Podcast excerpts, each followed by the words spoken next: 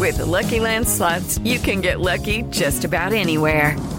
This is your captain speaking. We've got clear runway and the weather's fine, but we're just going to circle up here a while and get lucky. No, nothing like that. It's just these cash prizes add up quick. So I suggest you sit back, keep your tray table upright, and start getting lucky.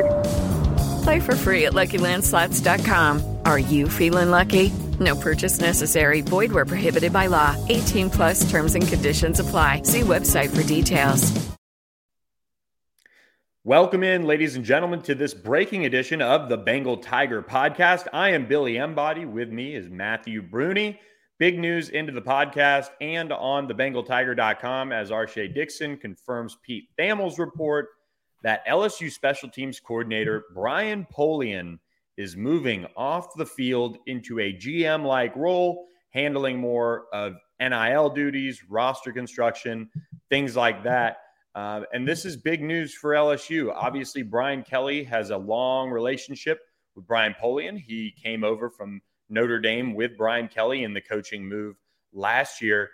But on the flip side of that, LSU special teams were pretty poor last year. And a big emphasis this offseason was to correct that. Brian Kelly wasted no time doing just that. LSU now searching for a special teams coordinator. But let's go back to 2022 and talk about really how we got here. And it started game one, Matty B, with how poor LSU was on special teams, costing them, quite frankly, that Florida State game. Yeah, and even if you look at like the Malik Neighbors plays, you can, even if you erase those, the two muffed punts, because they didn't result in direct points, the blocked field goal and the blocked extra point obviously did result in the loss of that game. And that kind of set the tone for the year where we had to keep an eye on special teams from day in, day out. We asked Brian Kelly about it repeatedly, about what he was thinking, what he saw from Brian Polian, what they were doing to address it. And it was kind of clear throughout the whole thing, Brian Kelly wasn't going into the season be like, okay, I need to keep an eye on this. But then as the season went on, he was like, okay, this has become so much of a problem that I have to kind of dedicate my own time to this as well. And so they tried fixing things. They went through it. But then you have the games like Tennessee where they put Jack Besh back there and he fumbles it. And then I think they allowed a kick return and a punt return as well. In the Florida game, actually, I just saw Anthony Richardson. All the scouts are talking right now or on Twitter, and his first play in that LSU game was a bomb over the top. How did they get to midfield? It was a kick return to midfield. Like, it's just stuff like that throughout the entire season of muffed punts, and then the Arkansas game is just it never ended. It never ended, and then you cap it all off with the Georgia game, the field goal that is blocked but is live, and Georgia returns it for a touchdown and just changed the entire game. And who knows what it would have been like if that wasn't the case, but just far too many instances where special teams cost them momentum, cost them points, cost them opportunities, and, shoulda, woulda, coulda, but who knows what they would have been. Maybe they beat Florida State. Maybe they're in the playoff if they don't have as many special team blunders.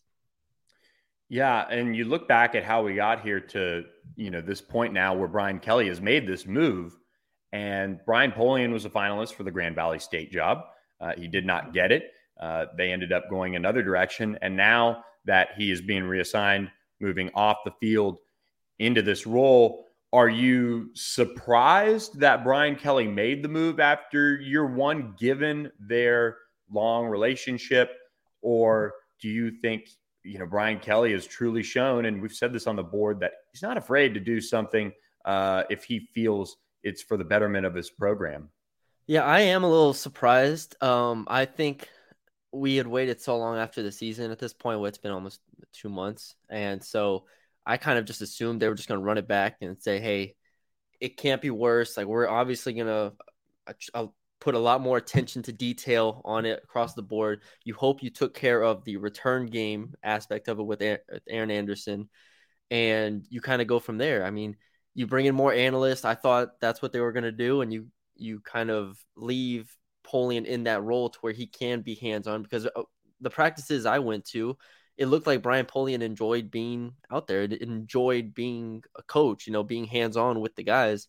I don't know with this move how much he will be able to do that or how much he'll be asked to do that, but that was something that, you know, stood out in practice. Was he at times was even coaching like the Jack linebackers. He was helping out over there on defense. So he is someone who likes being hands-on.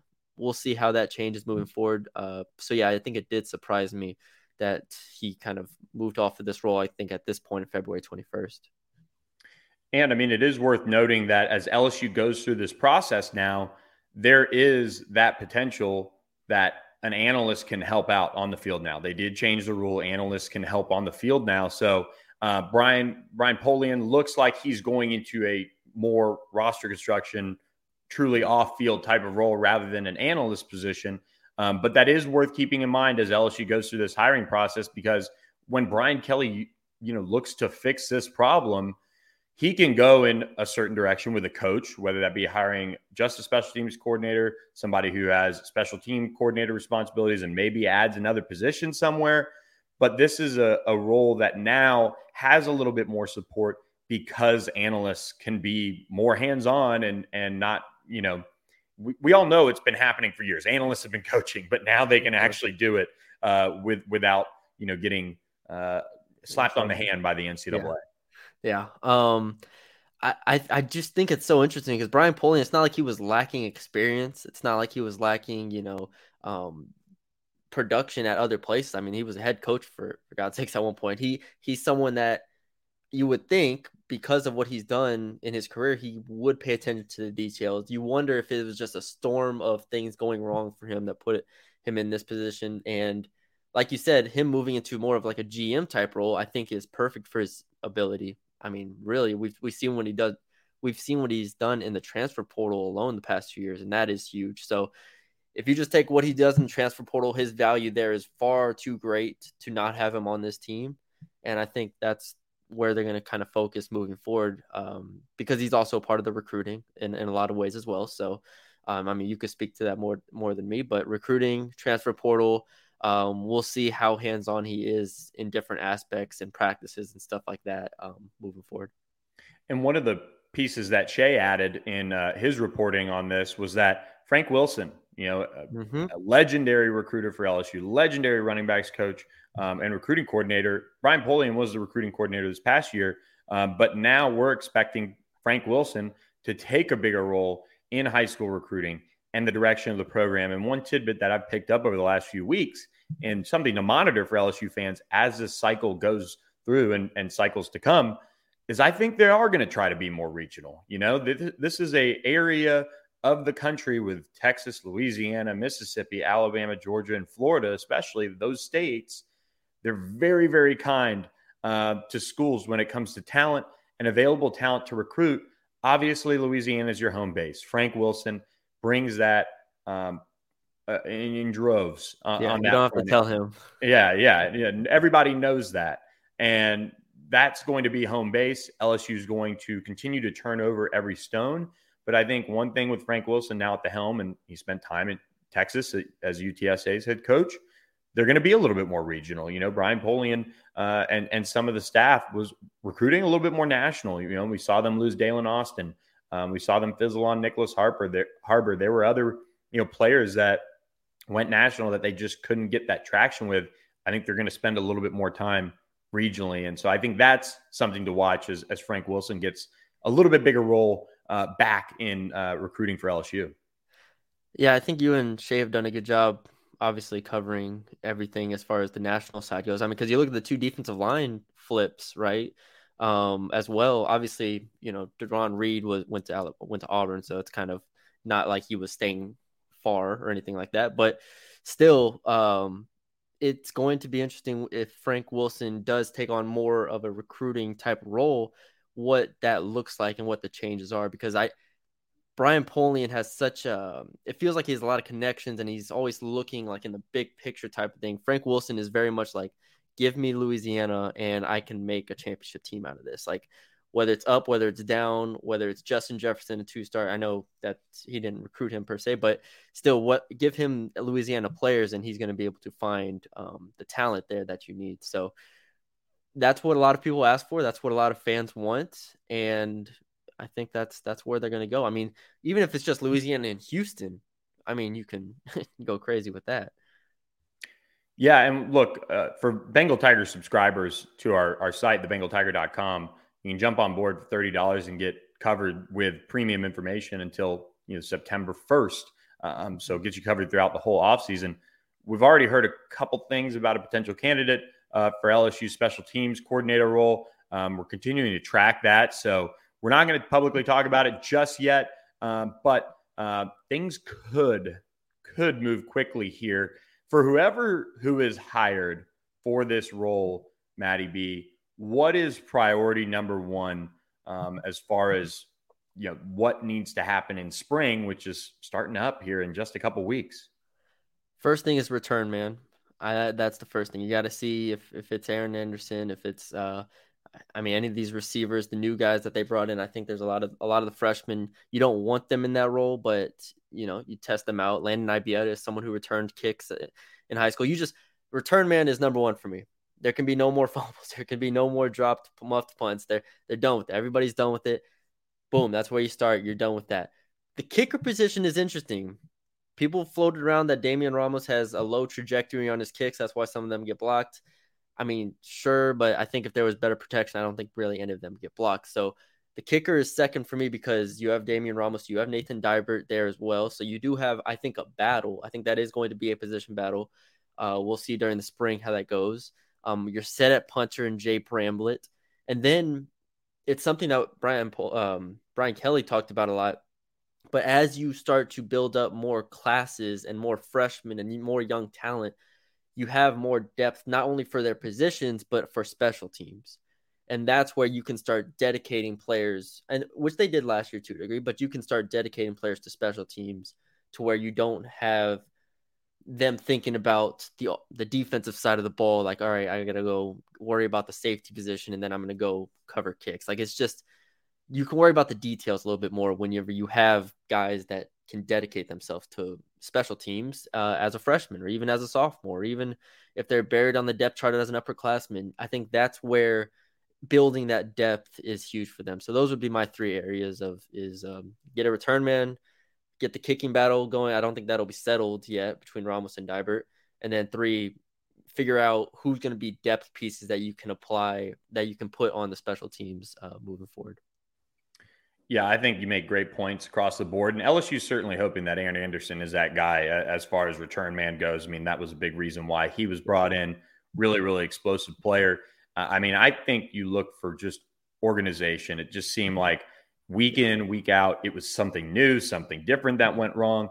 When you push a reset on a position group like this and one that spans, multiple units, so to speak, this is something that, number one, out of it, I want to see better organization, understanding of situations, and the basics. I mean, game one, the basics were completely lost. And that, like you said, set the tone for the year when it comes to, LSU special teams. And look, Brian Kelly, I think, had to make this move. I think for me, looking at what he's done, when he was at Notre Dame the first time around, Mike Denbrock was demoted as offensive coordinator. And, they remained good enough friends to, reunite here in Baton Rouge. And so I think it's something that, he has shown throughout his career, he's not afraid to make the tough calls in the end. And he did that here. Yeah. I mean, how many times during the season, I think after starting at like the Florida game, or was it the Auburn game, every single time there was a special teams mistake, it just cut straight to Brian Polian, and Brian Kelly was right next to him, just chewing him out. And it's just like, at the end of the day, it felt like this needed to happen. Like I said, I didn't think we'd be waiting 2 months for it to happen. So that's why I'm kind of surprised at it now. I thought they would just be like, hey, analyst up, like, let's just go get it. But for it to happen finally is not a surprise in the big picture. I think this was the right decision, and it'll be interesting to see who they bring in and how Brian Polian's role changes exactly and what he's asked to do. Yeah, no question. Look, this thing could move quickly from what we're hearing, so stay tuned to thebengaltiger.com. Stay tuned to our YouTube page as well, and we'll react to whatever happens next with LSU special teams. But a major move made on Fat Tuesday, no less, by LSU. So for everybody out there Hope you had a happy Mardi Gras. What a weekend as always down there and across the South. But yeah, a lot of LSU fans got their wish with Brian Kelly reassigning Brian Polian to an off-the-field role on this one. So we'll be here to track it for you guys. Wanted to get you guys out a quick reaction podcast to it. Lots more to come on thebengaltiger.com about what's next at the position as spring practice approaches. And we'll find out soon, I think, what Brian Kelly will do with the special teams coordinator job. So for Matty B, I'm Billy Embody. Thanks for listening. Keep hitting that subscribe button to our YouTube channel, as well as thebengaltiger.com. Get you a free Founders Club hat. Thanks for listening, everybody, and hope you have a happy Fat Tuesday. Step into the world of power, loyalty, and luck. I'm going to make him an offer he can't refuse. With family, cannolis, and spins mean everything. Now, you want to get mixed up in the family business. Introducing The Godfather at ChompaCasino.com. Test your luck in the shadowy world of The Godfather slot. Someday, I will call upon you to do a service for me. Play The Godfather, now at ChompaCasino.com. Welcome to the family. No purchase necessary. VGW Group. Void where prohibited by law. 18+. Terms and conditions apply.